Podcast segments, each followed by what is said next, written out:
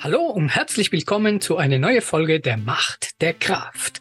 Heute starten wir mit einem neuen Thema, das uns auch wieder mehrere Folgen begleiten wird. Clean Code. Sauberer Code. In dieser ersten Folge kriegst du mit, worum es dabei eigentlich geht und was du damit erreichen kannst. In den weiteren Folgen wirst du mehr über unterschiedliche Methoden und Praktiken erfahren. Und heute bekommst du auch Infos darüber, was Clean Code nicht ist, also einen kleinen Überblick und was es mit den Four Rules auf sich hat. Die Macht der Kraft arbeitet für dich. Ich würde einfach anfangen, indem ich dich, Matthias, frage, was denkst du oder was ist deine Meinung noch sauberer Code? Ja, also ich habe da für mich eine sehr einfache Definition gefunden der, aus der Zeit, als ich ähm, Ausbilder war, also als ich für Auszubildende zuständig war und denen quasi das Programmieren näher bringen musste, sollte.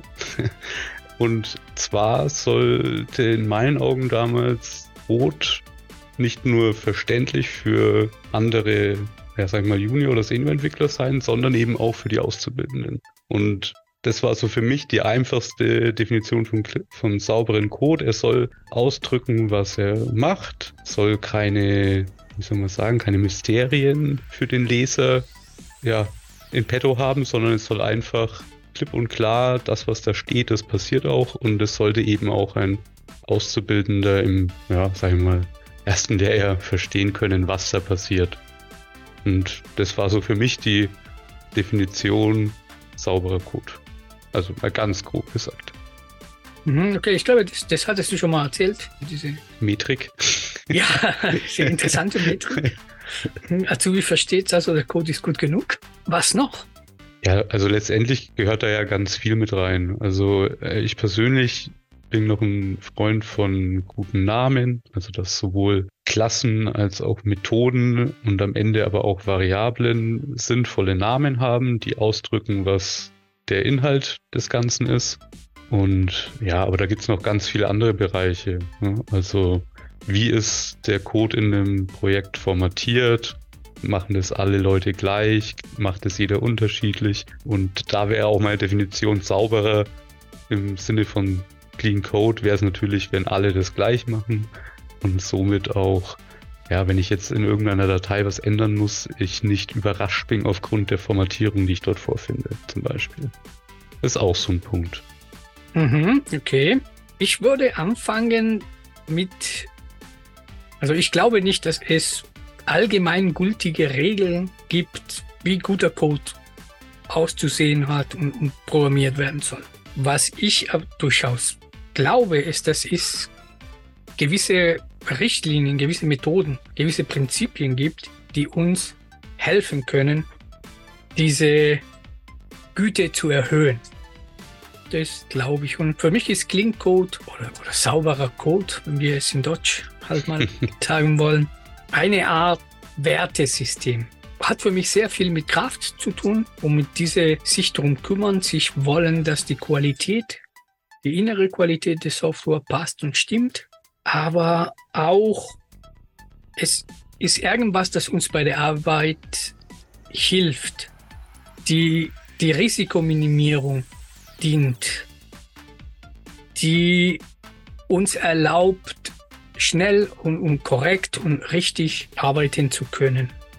Das ist auch eine Möglichkeit, die sich uns eröffnet dadurch, ist, technische Schulden zu vermeiden oder wenn wir technische Schulden machen, sie bewusst zu machen. Also mhm. wissen, dass wir sie gemacht haben. Das ist für mich auch ein Thema, das wichtig ist in dem Zusammenhang. Und ja, das ist, was für mich Clean Code bedeutet natürlich auch viele andere Sachen und alles, was du gesagt hast, ist auch richtig und korrekt. Aber in meinen Augen, mein, mein, mein innere, ja, Software-Crafter würde diese Punkte hervorheben wollen. Ja, ich glaube auch, dass das sehr schwer ist, das tatsächlich jetzt in ein, zwei Sätzen runterzubrechen, weil, wie gesagt, andere Leute haben darüber ganze Bücher geschrieben oder widmen dem ganzen Thema, ja, ganze Webseiten. Und deswegen ist es auch, glaube ich, echt schwierig, da was kurzes, prägnantes, allgemeingültiges runterzubringen. Und ich glaube auch jeder bringt da ein bisschen was anderes in den Fokus für sich selber, was ihm da am wichtigsten ist. Okay. Dann was wäre oder wo wäre für dich der Fokus zu setzen?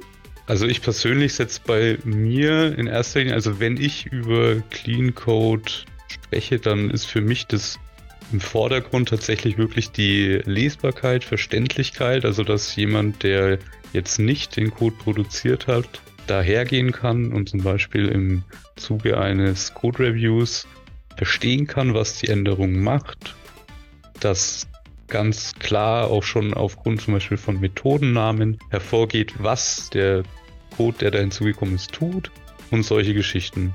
Das okay. steht für mich im Prinzip so im, im Fokus. Und da, ich meine, letztendlich haben diese ganzen, ja, wir werden das ja nachher noch in, in Gruppen aufteilen, aber die haben in meinen Augen auch ganz viele Querbeziehungen. Also die bedingen sich gegenseitig oder begünstigen sich gegenseitig. Und ja, da hat man sehr viel Wechselwirkung, würde ich einfach sagen, auch unter diesen unterschiedlichen Methoden und mhm. Techniken. Ja, für mich ist das, was du erwähnt hast, extrem wichtig. Ein, ein wirklich zentraler Punkt, verstehen zu können. Lesbarkeit, Verständlichkeit. Es gibt aber auch andere Punkte. Das widerspiegelt sich auch in die Aufteilung, die wir jetzt dann gleich machen werden. aber für mich eine der wichtigen Eigenschaften von Clean Code ist, dass er richtig ist, dass er korrekt ist. Mhm. Und nicht, weil ich der Meinung bin, dass es richtig ist, sondern weil ich es beweisen kann. Ja, korrekt. Wir können durch Tests zum Beispiel beweisen, dass der Code, die wir programmiert haben oder die wir programmieren, die Erwartungen entspricht, die ich an, den, an der Funktionalität des Codes habe. Zum Beispiel, das ist ein, ein Faktor, die, die recht wichtig ist für, für mich. Und das hilft in meinen Augen auch zum Beispiel für die, die Verständlichkeit, die du gemeint hast. Ne? Weil wenn ich eine ordentliche Set an Tests habe, kann ich mich entlang der Tests runterhängen, um, um zu verstehen, was der Code macht, ohne den Code unbedingt lesen zu müssen. Ja, ich weiß, was du meinst, aber das ist ja genau dann auch die umgekehrte Beziehung, weil jetzt die Verständlichkeit zahlt ja auch darauf ein, weil je leichter ich den Code und die dazugehörigen Tests verstehe, also verstehe, was passiert da, desto eher kann ich ja feststellen, da fehlt zum Beispiel ein Test. Also ja, die Tests sind alle grün und bla bla bla, aber es gibt halt irgendein Szenario und das habe ich nicht gedacht. Und wenn ich verstehe, was da passiert, kann ich diese Szenarien halt viel leichter herausfinden, die mir da vielleicht noch fehlen. Ja, irgendwelche Edge Cases oder sonstige Sachen. Ja. ja. Und das ist auch das, was ich meinte, dass diese Sachen sich untereinander eh dann irgendwie Wechselwirkungen auf jeden Fall haben. Mhm. Wenn ich an mich an das eine halte, macht es mir das andere leichter. Ne? Genauso mit der Erweiterbarkeit. Ja, ist ja auch so, wenn ich verstehe, was da passiert und äh, nicht raten muss, äh, ja, hier in diesem fünften verschachtelten If ganz unten, wenn ich da jetzt was ändere, dann könnte das passieren, was ich mir vorstelle, aber vielleicht auch nicht. Ja? Und genau diese Situationen, ne? also dass ich in einer Codebasis rate und hoffe, dass Dinge sich so verhalten, wie ich mir das wünsche. Dagegen soll oder das soll Clean Code eben vermeiden, ne? der saubere ja. Code. Ja, auf jeden Fall. Abgedroschen, ein bisschen abgedroschen, aber immer noch richtig. Wir lesen mehr Code, als wir schreiben in unsere Produktivleben. Wir lesen sehr viel mehr Code, als wir tatsächlich schreiben. Und deswegen ist es super, wie du gesagt hast, oder super wichtig, dass wir den Code verstehen, die irgendjemand anders oder wir vor zwei Wochen, ja. vor drei Stunden geschrieben haben. Dass wir Der Vergangenheits-Alex, wer kennt genau. ihn nicht? wer kennt ihn nicht? Ne? Wer, es gibt viele, die den lieber nicht kennen würden. ja, gut. Aber das ist ein ganz anderes Thema wenn ich den Code verstehen kann, die ich vorher produziert habe oder die irgendjemand produziert hat, tue ich mich deutlich leichter. Bei der Weiterentwicklung, beim Korrigieren von Bugs, auch wenn Korrektheit so wichtig ist, wir machen alle Fehler und das ist auch okay. Wir sollen versuchen, sie zu vermeiden, aber wenn wir eins machen, ist es ja auch nicht die Ende der Welt. Meistens zumindest. und all diese Thematiken, all diese Probleme, all diese Werte vereinigen sich irgendwie in meinen Augen unter diese Clean Code Schirm. Was denkst du? Welche sind die Gruppen oder die, die Werte, auf die wir in, zumindest wir, Wert legen in diese, in diese Clean Code Geschichte? Also wir haben ja mal versucht, das äh, eben in Gruppen aufzuteilen. Und ich meine, wir haben vorhin schon ein paar genannt, eben zum Beispiel die Verständlichkeit und die Korrektheit. Das wären jetzt zum Beispiel jeweils so eine Gruppierung, wie wir sie eben sehen würden und wie sie, glaube ich, auch in der Literatur auch vorkommen. Was da noch drunter zählt, ist eben zum Beispiel ja, Änderbarkeit sowie die Erweiterbarkeit, also dass ich mein bestehendes System sowohl verändern kann, also dass sich das Verhalten anpassen kann, als auch, dass ich das Verhalten erweitern kann. Also zusätzliche Funktionalität hinzufügen. Und das sollte in dem Fall halt natürlich so einfach wie möglich vonstatten gehen können, ohne dass man jetzt halt grundlegend das Gesamtsystem irgendwie umbauen muss. Das mhm. sind dann zum Beispiel noch so Geschichten. Und dann hätten wir eben zum Beispiel noch die Effizienz. Also, dass wir jetzt halt nicht unnötige ähm, Operationen in While-Schleifen innerhalb von For-Each-Schleifen, wo dann ganz unten mit einem If geprüft wird, ob ich überhaupt irgendwas machen muss. Ne, also das sind so klassische Memory Leaks oder ja, sowas will ich damit verhindern. Also mhm. damit beschäftigt sich der Part. Zum Thema Effizienz ist, zahlen auch Sachen für mich hinzu, die unsere Effizienz als Entwickler, die uns erlauben, schneller zu entwickeln oder sicherer zu entwickeln, zählen für mich auch dazu. Mhm. Was Zum würdest Beispiel. du da sehen? Zum Beispiel? Also. Versionskontrollsystem zu nutzen. Ah ja. Ja, okay. Macht Sinn. Ja, das gibt mir die Sicherheit. Ich kann jederzeit von Stand A nach Stand B. Ich kann mir gucken, was ich vor drei Wochen gemacht habe. Kann ich wieder zurück. Ich kann ändern, ohne Angst zu haben, dass ich der Stand vor vorher nicht mehr zurück erlangen kann. Also es gibt mir Sicherheit und Effizienz. Ich kann schneller arbeiten. Äh, aber es gibt andere auch. Und was ich jetzt noch vergessen hatte gerade, war eben die, oder was noch nicht gesagt worden ist, vergessen wirklich habe ich es nicht, ist halt die kontinuierliche Verbesserung. Unser Plan ist jetzt eben, dass wir für all diese Gruppierungen, die wir uns da so zurechtgelegt haben, eigene Folgen machen werden. Mhm. Ja, wo wir dann ein bisschen intensiver drüber sprechen, über die einzelnen Bereiche. Genau. Und somit wird uns dieses Thema jetzt wahrscheinlich ein bisschen länger begleiten. Wir wollen ja nicht allzu lange Folgen haben. Wir wollen die Leute nicht überstrapazieren. du weißt schon, unsere, unsere Versuche sind immer kürzere Folgen zu, zu schaffen und nicht stundenlang drüber zu sinnieren. Ja, mal schauen, wo wir heute rauskommen. Ja, das wird schon. Das wird schon. Aber nochmal ganz kurz. Ich gehe nochmal die, die Gruppierung, die Einteilung, die wir gemacht haben, durch. Und wir wollen uns um, um Techniken, um Methoden kümmern, die die Änderbarkeit zugutekommen, heißt der Code zu verändern. Wir wollen uns um Techniken und Methoden kümmern, die die Erweiterbarkeit oder Erweiterbarkeit des Codes zugutekommen, helfen, heißt, wie du wohl gesagt hast, äh, mehr Funktionalität hinzufügen, neue Möglichkeiten dem Code hinzuzufügen, das Thema Effizienz hatten wir ja auch, sowohl Effizienz des Codes wie auch die Effizienz erhöhen, mit dem wir entwickeln können. Ganz wichtig, haben wir ganz kurz erwähnt, kontinuierliche Verbesserung. Ein zentraler Aspekt, die wir in jede zweite Folge, glaube ich, drauf rumreiten. Immer lernen, nicht vergessen, Leute. Man könnte meinen, es wäre wichtig. Ja, ja. Könnte, könnte. Der Eindruck könnte entstehen. Ja, und, und der wäre auch richtig. Ne? und dann noch das Thema Korrektheit und das Thema Verständlichkeit des Codes. Das heißt, wir haben 1, 2, 3, 4, 5, 6 Stück. Das heißt, wir werden mindestens sechs Folgen dazu noch hängen zum Thema Clean Code.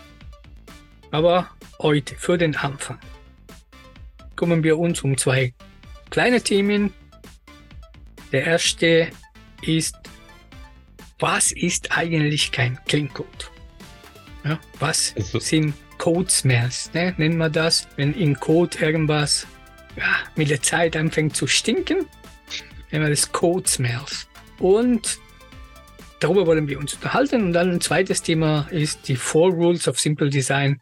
Wir wollen die mal kurz durchgehen, mal ein bisschen erklären, was es ist, weil wir der Meinung sind, dass es als Grundgerüst durchaus hilfreich ist bei der, bei der Entwicklung und, und äh, für Clean Code im Allgemeinen. So, dann fangen wir mal an mit Code Smells, Matthias. Genau.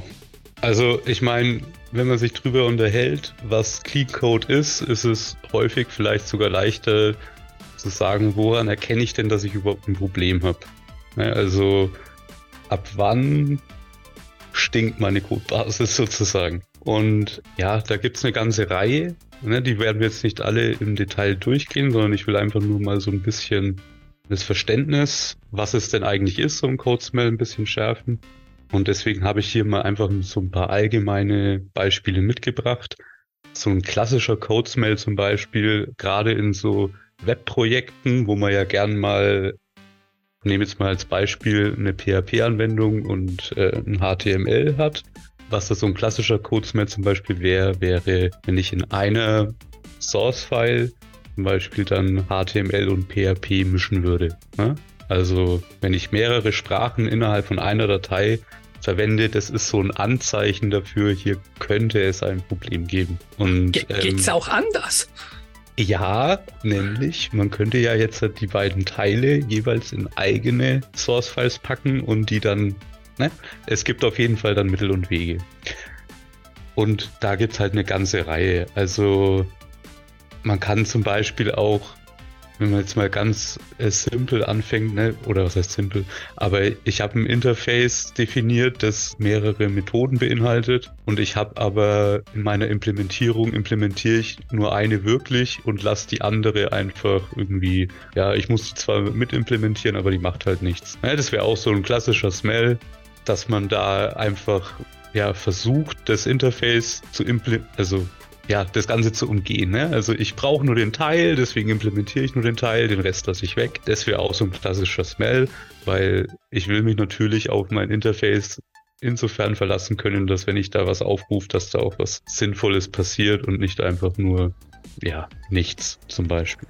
Mhm. Also kann man sagen, dass, dass diese Code-Smell oder nicht Clean-Code sind Teile unseres Codes, die auf eine Art und Weise geschrieben würden, die gegen ein oder mehrere von diesen Kriterien, von diesen Werte, die wir aufgezählt haben vorher, diese Gruppierungen genau. verstoßt oder, oder entgegenwirkt. Also verstoßen ist ja so ein starkes Wort. Ja, aber letztendlich kann man, glaube ich, Codesmells schon immer ganz gut in diese Kategorien einordnen. Und die Gegenmaßnahmen dazu sind halt dann möglicherweise aus einer anderen Kategorie oder vielleicht auch einfach was komplett anderes. Aber ja, genau, aber so kann man das ganz gut zusammenfassen. Und wie gesagt, es gibt da eine ganze Reihe. Wir werden dazu vermutlich eine eigene Folge machen, wo wir wirklich nur über Codesmells reden wollen. Und ich glaube, da werden wir dann auch deutlich tiefer ins Detail gehen und uns das mal ein bisschen genauer anschauen. Ja, aber ja, das machen wir. Ich glaube, Codes Melt haben ein, eine eigene Folge verdient. es gibt zu viele davon. ich denke, das Ziel äh, soll nicht sein, dass wir jetzt alle durchgehen, sondern dass wir ein paar Beispiele nennen, was, wie man damit umgehen kann und so weiter und so fort. Was noch? Was kann man noch über Codes Melt sagen? Naja, sie letztendlich sind sie erstmal ein Indikator, dass man was verbessern kann.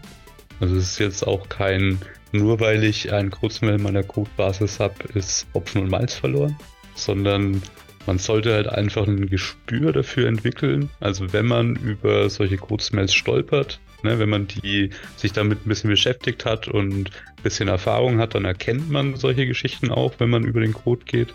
Und dann kann man eben ne, so Vermutlich werden wir sogar da drauf kommen, aber halt zum Beispiel die Boy Scout Rule anwenden und ich hinterlasse einfach die Klasse, an der ich gerade arbeite, ein bisschen sauberer, als ich sie vorgefunden habe, kann somit kontinuierlich meine Codebasis eben verbessern, wo wir wieder bei der anderen Kategorie kontinuierliche Verbesserung werden. Ja, und da sieht man schon, das hat halt alles irgendwo dann auch so Wechselwirkungen. Mhm. Und äh, was meinst du? Müssen wir alle Code-Smells, die in unser Code zu finden sind, immer und sofort korrigieren oder, oder verändern oder anpassen oder verbessern? Ich würde mal sagen, es kommt drauf an. Also. Sehr ähm, diplomatisch. Ja, wie immer. naja, also man kann da keine absolute Regel aufstellen, weil wenn es jetzt in einem Codebereich ist, der sich nie ändert und der sehr stabil läuft, dann muss ich unter Umständen diesen Code-Smell auch nicht entfernen. Vor allem, wenn es wie soll man sagen, ein relativ komplexer Umbau wäre zum Beispiel. Wenn es jetzt aber an der Stelle ist, die sich im, also im Gesamtsystem, ne, an der Stelle ist, die sich sehr häufig ändert und wo mir diese, diese Entfernung des Codesmells insofern Mehrwert bringen kann, dass ich das System zum Beispiel einfacher verändern kann an der Stelle, dann würde ich sagen unbedingt. In dem anderen Fall, also wenn es eben an der in einem Teil von meinem System ist, der sich nie ändern wird und der seit zehn Jahren stabil läuft, dann muss nicht sein. Ja, dann kann man sich auch verkünsteln in meinen Augen. Mhm. Was für mich wichtig ist in diesem Zusammenhang ist, entfernt alle, die ihr entfernen könnt, ohne übermäßiges Zusatzaufwand zu generieren. Das wäre für mich die erste Regel. Also das, was einfach zu korrigieren ist, kann man einfach korrigieren. Das, was kompliziert oder schwieriger zu zu korrigieren ist, dann kann man bewerten, so wie du es gerade gemacht hast, wie viel Mehrwert ich von der, von der Änderung habe oder nicht. Was aber ganz schlecht ist, ist sich überhaupt nicht drum zu kümmern. Ja. Es gibt Tools, die man über den Quellcode laufen lassen kann, die dir dann Code-Smells und andere Informationen geben. Aber wenn du zu, also ich erwähne es, weil ich sowas schon mal erlebt habe, ja, also eine Anwendung, die wir über Jahre entwickelt haben, äh, die dann, ja, fünf Jahre nach Start sagen wir, okay, und jetzt wollen wir eine dieser Tools zum Einsatz bringen. Dann zack, zack, zack. Wir basteln ein wenig rum und lassen das Tool laufen und dann kommen auf einmal 20.000 Meldungen. Und das ist wirklich keine Übertreibung. Je größer die Quellcode-Basis ist, desto mehr Meldungen kommen raus. Und wenn du sowas hast, also ich, ich, für mich war, was soll ich jetzt damit machen? Da, da, ja. da, da fängst du schon gar nicht mehr an, dich damit äh, zu beschäftigen, weil bei 20.000 Probleme, ja. du kannst dich hier nicht lösen. Das, das ist so, so overwhelming, so überfordernd, dass du es nicht mehr rauskriegst. Deswegen von vornherein klein anfangen, wenig machen, bei jeder Check-in, bei jeder War, Commit, mal gucken, habe ich irgendwelche Code-Smells produziert? Habe ich irgendwas produziert, die ich verbessern kann? Entweder gucken, Pair-Programming, Code-Reviews, irgendwelche Tools einsetzen. Das hilft ungemein, aber es ist, wie gesagt, ein kontinuier kontinuierlicher Prozess und äh, nicht einfach am Ende, zack, weil dann kommt die große Keule und das kriegt man dann nicht mehr gebacken. Das ist für mich ein, ein Aspekt, die, die man berücksichtigen muss und, und vor allem nicht vergessen darf. Ja, bin ich absolut bei dir. Das passiert halt wirklich klassischerweise, wenn man ja zu einem relativ späten Zeitpunkt in einem Projekt versucht, diese zum Beispiel statische Code-Analysen oder sowas einzuziehen und dann zum Beispiel auch kein einheitlicher Coding-Standard im Team vorherrscht oder der Coding-Standard, den man definiert hat, widerspricht den Regeln, die aus dem Tool kommen und dann konflikten dir natürlich alle Dateien. Ja, habe ich auch alles schon erlebt. Aber auf der anderen Seite muss man halt auch sagen, ja, diesen Schmerz wird man haben, wenn man später in einem Projekt sowas reinzieht, aber in meinen Augen sollte es kein Grund sein, es nicht zu tun, sondern man muss sich dann in meinen Augen viel mehr eine Strategie zurechtlegen, wie ich das sinnvoll integrieren kann. Also Ne, man kann bei diesen Tools klassischerweise zum Beispiel auch bestimmte Regeln erstmal ausschalten. Also wenn man jetzt sagt, manche Regeln sind einem erstmal nicht so wichtig, kann man die auch über eine Konfiguration ausmachen und man schaltet dann nach und nach die Regeln immer weiter mehr dazu, weil ganz darauf verzichten ist in meinen Augen auch keine Option, weil dann ja wird es ja auch nicht besser. Ich gebe dir vollkommen recht, diese Tausenden von Meldungen, die überfahren einen erstmal Und da muss man einfach in meinen Augen eine gewisse Strategie entwickeln, wie man damit umgeht. Ja, aber es trotzdem nutzen.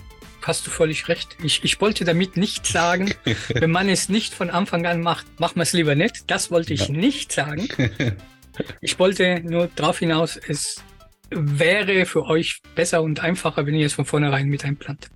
Immer nur meistens hat man halt tatsächlich nicht diesen Luxus, dass man von vorne anfängt, sondern meistens hat man ja bestehende Systeme, mit denen wir arbeiten. Ich meine, das haben wir ja in zig anderen Folgen auch schon gehabt, wo wir über Refactorings, Legacy Code und wie die Folgen alle heißen geredet haben. Und die, das, die haben ja alle dasselbe Problem. Ne? Also Ganz häufig ist es ja Legacy-Anwendungen, keine Tests, keine statische Code-Analyse, all das fehlt. Und da muss ich dann natürlich gucken, dass ich kontinuierlich diese Codebasis verbessern kann und eben von diesem Zustand wegkomme, dass nichts verständlich ist, nichts funktioniert. Aber was man halt wirklich sagen muss, das kann ein sehr langwieriger, schmerzhafter Prozess sein. Eine weitere Möglichkeit, das zu tun, ist eine einfache, ein einfaches Set an Regeln. Nennt sich The Four Rules of Simple Design. Die hat Kent Beck mal postuliert, schon vor etlichen Jahren. Und die sind äh, äh, recht easy und die helfen wirklich, um sich an diese, diese Clean Code schon erstmal heranzutasten und, und zu arbeiten. Und ich gehe jetzt einfach die äh, die vier Regeln mal durch. Das ist erstens, alle Tests laufen. Zweitens, der Code ist sprechen. Also der Code spricht zu uns und sagt uns, was es tut. Der dritte wäre keine Duplikation. Und das vierte wäre so wenig Elemente nutzen wie möglich. Die sind relativ einfache Regeln. Die sind auch in einer Reihenfolge 1, 2, 3, 4. Das heißt, dass die Tests grün sind, ist wichtiger, als dass wir keine Duplikation haben. Ja, weil Tests ist 1, Duplikation ist 3. Und wenn man versucht, diese Regeln zu folgen, hilft einen einfacher Code zu schreiben, zu strukturieren. Natürlich sind nicht die einzigen Regeln. Wir werden eine ganze Menge, also von, von Methoden und Praktiken, die wir nutzen können. Aber das ist eine die ich finde äh, recht hilfreich. Und was bedeutet das aber? Ja, die erste Regel ja, ist ja, alle Tests synchron ja, oder alle Tests funktionieren. Das bedeutet, wir müssen Tests schreiben. Es mhm. geht nicht ohne. Hm? Und das ist für mich die, die zentrale Aussage von dieser ersten Regel. Ohne Tests, automatisierte Tests, läuft nichts. Mhm. Und, und das ist ein sehr wichtige Bestandteil. Wir haben, oder ich habe viele Jahre, ich bin ja alt, ne? viele Jahre so programmieren, testen wir, das, das passt ja, das machen wir dann. Das am Ende wird alles zusammengeschmissen und es gibt die Testwoche. Mhm. Ne? Dann wird die Anwendung getestet und Qualität wird, es wird versucht, einfach Qualität am Ende reinzuschieben und das funktioniert nicht immer so gut, wie wir es uns erhoffen. Deswegen Tests. Tests ist das A und O. Wenn wir eine gute Test-Suite haben, ja, ohne geht Clean Code in meinen Augen gar nicht. Oder sehr mhm. schwer. Rebels Intentions, das, der, der Code ist sprechend, ne? der, der spricht zu uns. Das ist, da, da fallen so Sachen wie, wie, wie du schon sie erwähnt hast, wie Naming, wie wie ich heiße meine Funktionen, meine Methoden, meine Variablen, all diese Sachen. Ja. Wenn ich Variablen habe, die ABC heißen, da weiß Gott, was die machen und solche Sachen. Also das hilft sehr beim Lesen des Codes zu verstehen, was es tut. Und deswegen sollten, sollte mein Code einfach zu mir sprechen und mir sagen, was es tut. Am besten. Ja, es soll sich wie, wie eine Geschichte lesen, mhm. mein Code. Bisschen übertrieben, aber ich hoffe, ihr versteht, was, oder du verstehst, was ich meine. Ja, klar. No, no Duplication ist doch klar, ne? Also wenn ich mein Code Copy-Paste, pui pui geht, ne? Mit Vorsicht zu genießen, aufpassen. Wenn ich den gleichen Code an drei Stellen wiederholen muss, ist ja wahrscheinlich könnte ich das besser machen. ne? wenn ich eine Funktion extrahiere oder was auch immer. Ne? Mhm. Und Fewer Elements, das ist eine, die, wogegen ich gerne verstoße. Aber der besagt, wenn ich muss nicht von Anfang an anfangen und sagen, okay, ich strukturiere jetzt mein Problem in 25 Klassen, mhm. weil es jetzt mir erscheint, dass ich diese 25 Klassen brauche. Und dann fangen wir klein an. Und wenn wir am Ende diese 25 Klassen wirklich brauchen, dann ist es okay, wenn sie da sind. Ne? Das bedeutet nicht, dass wir alles in eine Klasse reintun können, weil dann verstoßen wir gegen andere Methoden und andere Prinzipien, die wir auch erfüllen wollen. Und wenn ich nur eine Funktion mit 2000 Zeilen habe, das ist natürlich machbar, aber der Verständlichkeit nicht besonders zuträglich. Mhm. Immer versuchen, so wenig Elemente zu nutzen wie möglich. Da ist Abwägen selber wieder subjektiv, ne? haben wir ja vorher erwähnt. Wie gut ein Code ist, ist oft das eine subjektive Meinung. Ja, absolut. Aber dies wäre für mich eine der Regeln, die massig, ähm, Regeln, Regeln in Anführungszeichen, eine der Möglichkeiten, die sich, ja, Hilfestell Hilfestellung klingt so, ja. die man sich, ja, für den Anfang halt mal einfach nehmen kann. Das ist auch eine der Regeln, wenn man in den Code Retreat, wenn man sich an unsere erste Folge erinnert, ja, auch fast immer dabei ist bei den Sessions, versucht die, die Vorregel zu folgen, und das hilft immer qualitativ besseren Code zu schreiben, einfach einfacher zu verstehen und so weiter und so fort. Das ist für mich, was die, was die mir bringen. Mhm. In, in, in, in, mein Doing. Ne? Also nicht, weil die da sind, muss man sie nutzen, aber ich finde, die bringen was und deswegen schlage ich vor, sie auch mal zu, zu verwenden. Was, was denkst du darüber? Ja, ich finde die vier Regeln auf jeden Fall eine super Sache. Vor allem, wie du so schon gesagt hast, einfach auch um ja eine gewisse Unterstützung bei dem ganzen Thema zu haben, dass man sich einfach an den Prozess gewöhnen kann, wie man zu einem guten Design kommt. Und ich stimme da im Prinzip vollkommen zu. Also Passes the Test ist natürlich jetzt sehr allgemein. Ne? Also da steht jetzt zum Beispiel auch nichts davon, dass es meine Tests sein müssen. Also Ne? Das heißt, nur die Tests von dem Gesamtsystem müssen grün sein. Also ne, könnte man jetzt so argumentieren, aber ist natürlich nicht so. Also ich will natürlich für jeden neuen Code, den ich schreibe, will ich auch eigene Tests haben. Keine Frage. Und was ich interessant finde, ist, dass, also ich würde die Punkte 2, 3 und 4 ja, ne, also wenn man sich jetzt mal so den Red Green Refactor Cycle anschaut beim TDD, ne, mhm würde ich Punkt 2, 3 und 4 ja voll in den Refactor-Bereich sehen. Ne? Also ich programmiere, bis meine Tests grün sind. Und danach gucke ich ähm, Refactoring-mäßig, was kann ich verbessern, was kann ich irgendwo rausziehen, was kann ich irgendwo vereinfachen. Und wenn ich dann irgendwann zufrieden mit meiner Arbeit bin, dann kann ich sagen, jo, passt. Für mich ist das jetzt Clean Code. Idealerweise hat mein Team noch dieselbe Vorstellung von Clean Code wie ich. Und dann sind erstmal alle glücklich. Also ich meine, es ist ja eh so ein Ding, ne? Also auch für euer Team da draußen mögen ganz andere Kriterien erstmal wichtig sein als jetzt für dich und mich.